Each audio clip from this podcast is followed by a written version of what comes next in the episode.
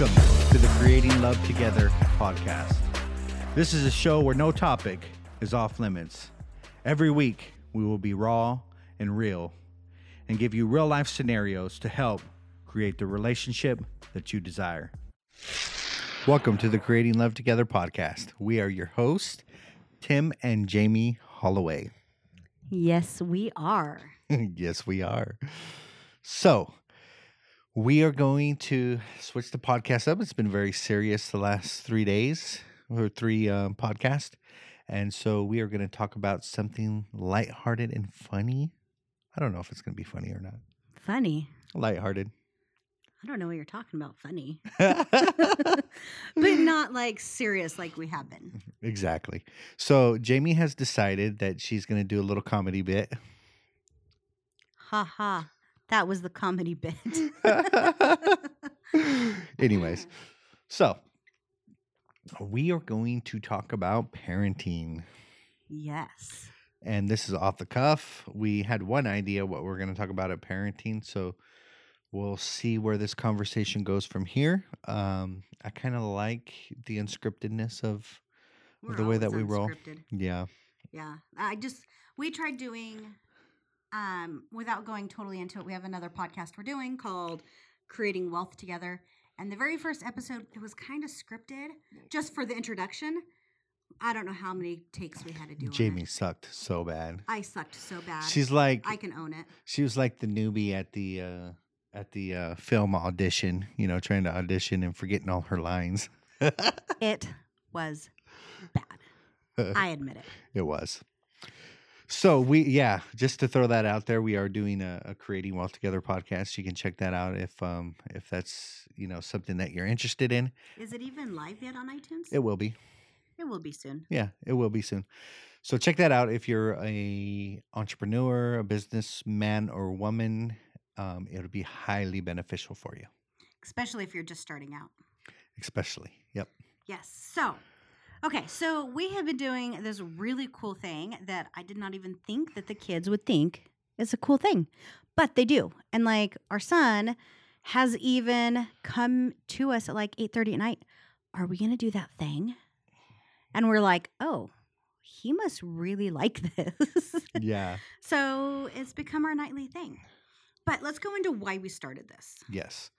So we, of course, both of us lost our employment, and we had to transition out of our home, and we're transitioning to another place.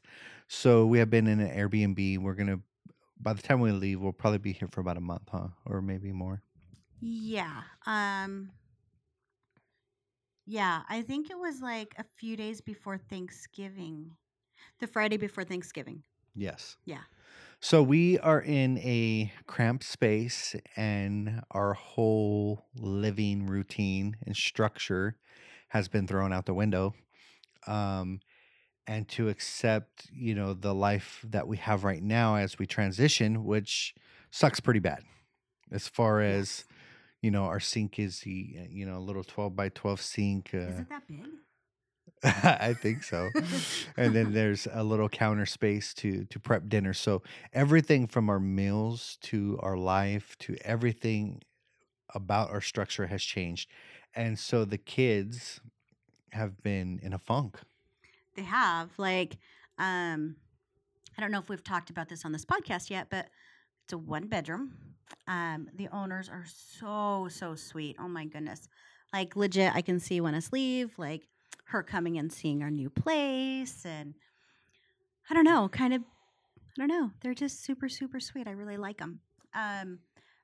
But like it's one bedroom, one bathroom, and the closet is very large. And so we have a full-size air mattress in the closet where our son sleeps. And then in the living room, there's enough space to put, two full-size air mattresses out here, and that's where the girls sleep. So it's like so cramped. Like yes. Cooking is like our cooking area. There's legit barely enough room for two people. And if you want to walk by each other, you have to suck in your gut as far as you can go and then lose 10 pounds. See, I told you she's going to start her comedy bit today. You're so cute. Here she goes, ladies and gentlemen. So yeah, it's just been like really tight.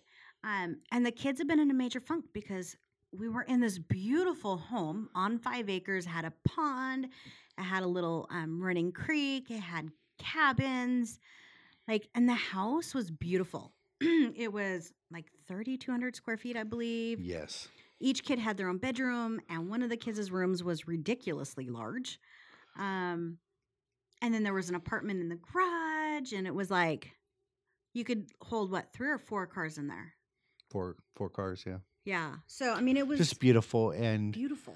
So the structure of their lives was pretty, they had it easy. Yeah. Let's just put it that way. Everything's nice. Everything's easy. They have nice stuff to explore. They got a pond. They got, you know, the land. So everything was pretty much easy. Dog, chickens. I mean, the works. Yeah. Minus the dog eating the chickens.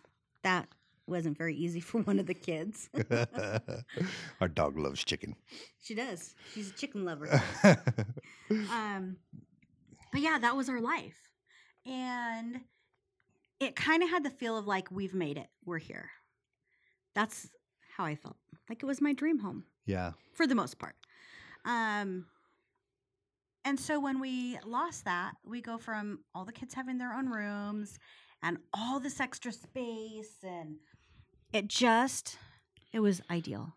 And so when we left, we knew it was going to be hard on the kids, and we wanted to minimize the effects as much as we could. But it was still so hard, and like they were depressed, and they were mopey, and they were, I'm going to try and not have to make this one explicit. So they were the B word with itchy at the end.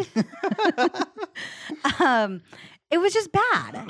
And even me, like trying to cook is the most frustrating thing right now. And so we all just needed some positivity. Yes. We really did. So what did we decide to do, babe?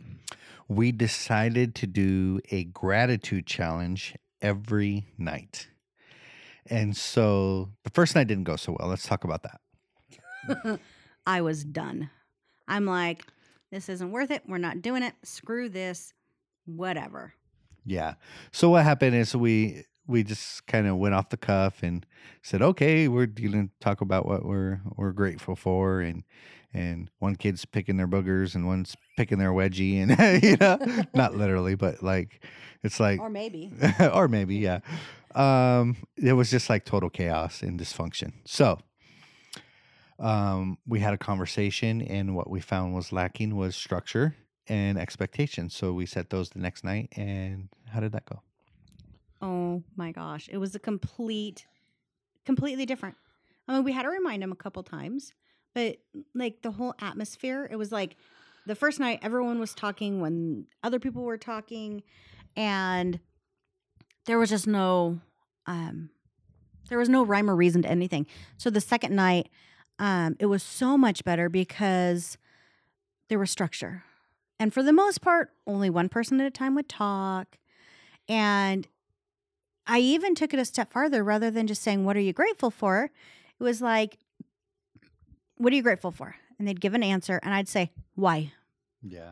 So they couldn't just throw something out there that was like, I'm grateful for this. Because you have to come up with a reason why. Yeah. And so that even took it to another level, because it not only were they having to think of what they were grateful for, but they had to figure out why they were grateful for that. Yeah. So.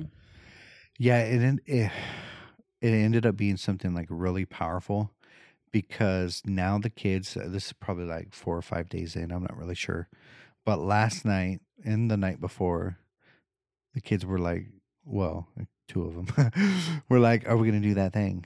And like, and one night, probably yesterday or the day before, we forgot.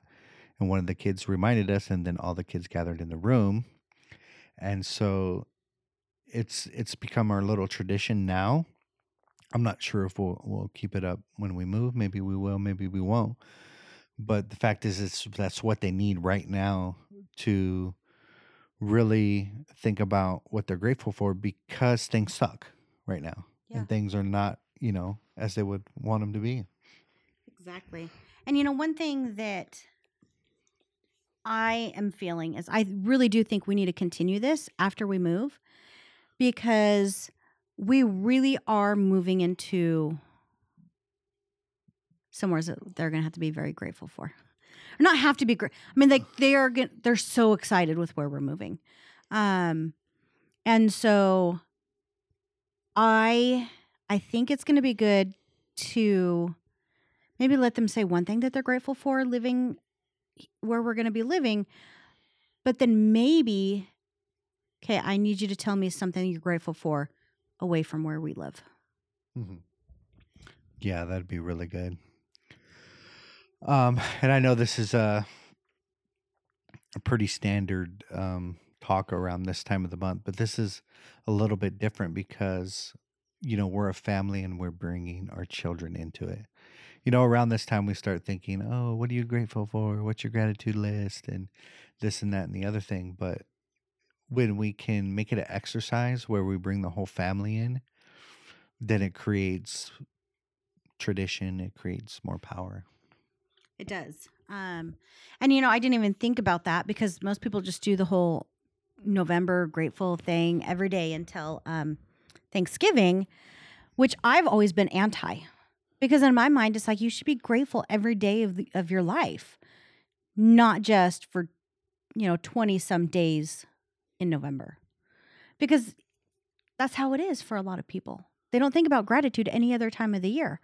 And so, I didn't even correlate it to being the time of year and us doing this. Yeah. Because I really try to be grateful all year long. Yeah. And remember the things that I'm grateful for. Yeah. You know, I think ever since we've been together, we've created our own thing as far as traditions and stuff like that. One of our cool Christmas traditions is to get a ornament, which it seems like it's turning into just snowman, which is awesome because I love snowman. That, though. Yeah. Yeah. Oh, did we? Yeah. Oh, I'm so forgetful. I just, when we go to ornament, I just gravitate towards the snowman. So. Yeah. So the first year we were at, I'm sure it was Hobby Lobby, looking at the ornaments, and I saw one, but I didn't want to throw it out there and you'd just be like, let's get it. Because I really wanted it to be something that you liked as well. And I just kept going back to that snowman. It was so cute. And after a little bit, you were like, I really like this one. And I hadn't told you I liked it. And I'm like, let's get it. I love that ornament. And so we got home and we started talking. And I don't know how it got brought up, but basically you were like, I love the snowman. And I'm like, okay, well, cool. Why? Because that's my big thing is like, you like something? Well, why? You know, it's almost like a 2-year-old or something. Why? But anyways, so we started talking about it and we discovered it's because it's like one of the only positive memories you have from when you were a child at Christmas. And so I'm like, okay, that's our thing. Because I really wanted to bring that positive memory into our life. So now it's like we're getting, you know, slowly getting all these snowman ornaments and decorations. And like we just bought a tree topper that's a snowman. And so it's just been really fun. Yeah. Like I've loved it. And it's our little tradition. Yeah. I think growing up too. I don't know if our audience cares about this too much, but my favorite movie was Jack Frost, and that was the dad who died and left his son, and his son wanted to connect with his dad, and he came back as a snowman and blah, blah, blah, blah, blah.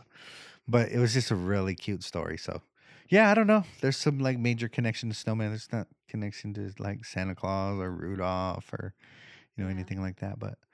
So, yeah, we have this big old giant basketball-sized snowman bobblehead that I'm looking at on top of the tree. Yeah. It's really cute. It's really, really cute. I absolutely love it.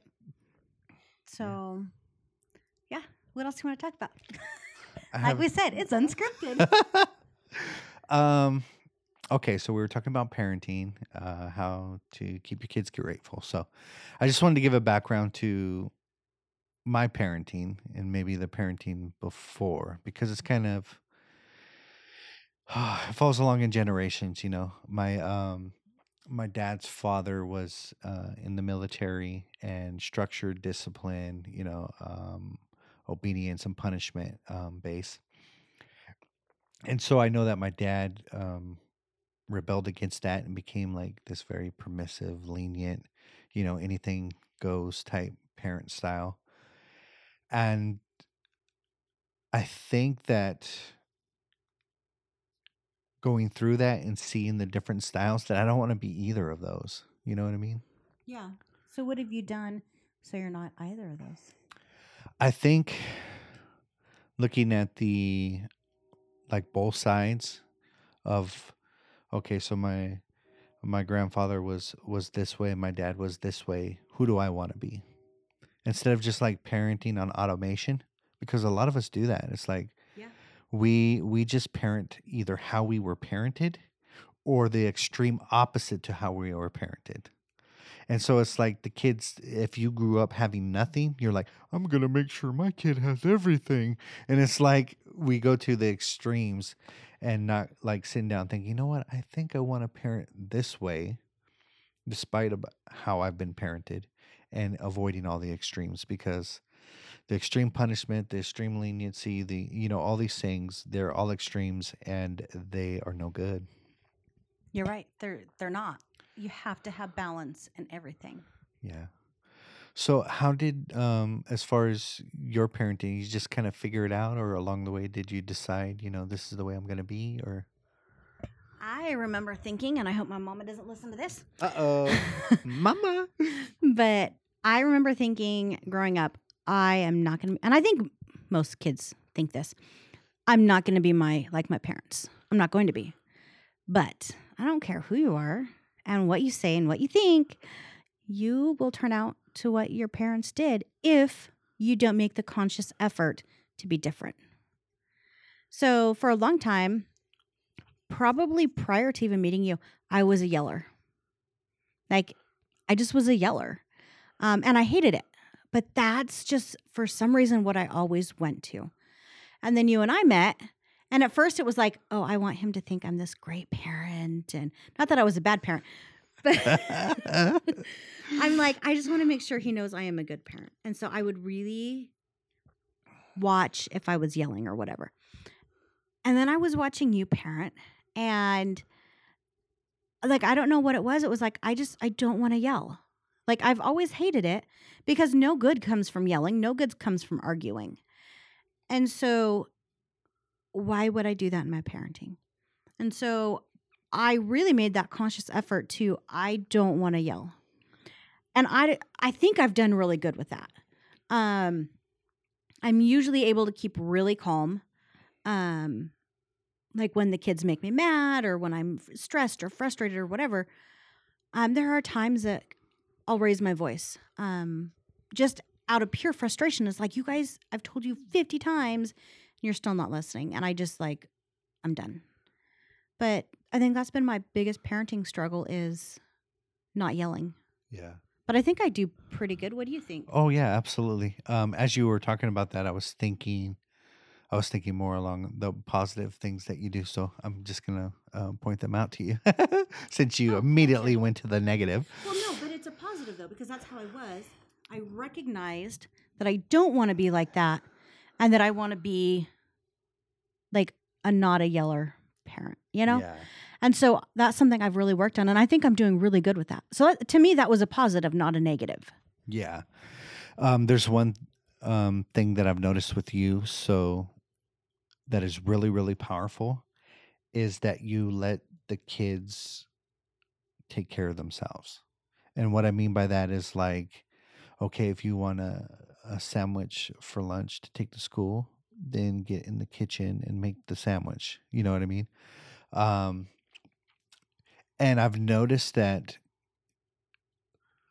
because I lean more towards the leniency and enabling, and you're a little bit more towards the other side, that would create a pretty cool balance, because I would like to step in and just do it for the kids. Like, if they're frustrated, this, that, and the other thing, I'd be like, here's daddy, save the day. You know what I mean? And so that's my natural inclination. And then I watch you and you're like, well, what do you think? What do you think you should do? Oh, you'll probably figure it out. Let me know what you think. You know what I mean? And it's like, it's a way different philosophy that empowerment to the kids. And so empowering your kids to make choices is far better than rescuing, coming in and save the day, because what skill did that teach them except for daddy will always save me? Yeah. And then the other extreme side is, you know, the dictator that just says, do this, this, and this, and this. Do you understand what I'm talking about? Or you can get grounded. Does that sound good for you? You want to get grounded? You know what I mean? And this mentality that doesn't say, well, for example, let me throw an example out there. So the kid's 16 and gets the car. And you lay out the options for the child. It's like, yeah, you could drive with other kids in the car, but you know that you're not supposed to. So if I find out that you're driving kids in the car, then I'm going to go ahead and take the car back from you. And you get the agreement, right? And so the kid goes out there, does what he wants, and so you find that he has kids in the car. He takes the keys back. That was a real bummer, child, that you decided to do that. So all the responsibility's on them, and there's no responsibility on you per se, but they made the decision to do that. So it's really empowering, I think. Yeah. And it's not always the easiest thing to do. I notice there are one of our children that I do it the most to. And it can be frustrating on both sides. But I truly believe that if we don't teach our children to make the simple choices like, where's a towel? Should I put this leftover in this Tupperware? Should I throw my food away that I don't want? Like little simple things like that. If they can't make those decisions, how are they going to make a decision on where do I go to school, like college? Where do I live? What career do I choose? Yeah. Should I date this guy or?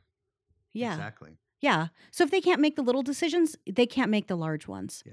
And I don't want our kids coming to us when, you know, they're in their 20s and 30s, like, where should I live, mommy? Where should I get a job? Can you do this for me? Like, I don't want to be that person. Yeah.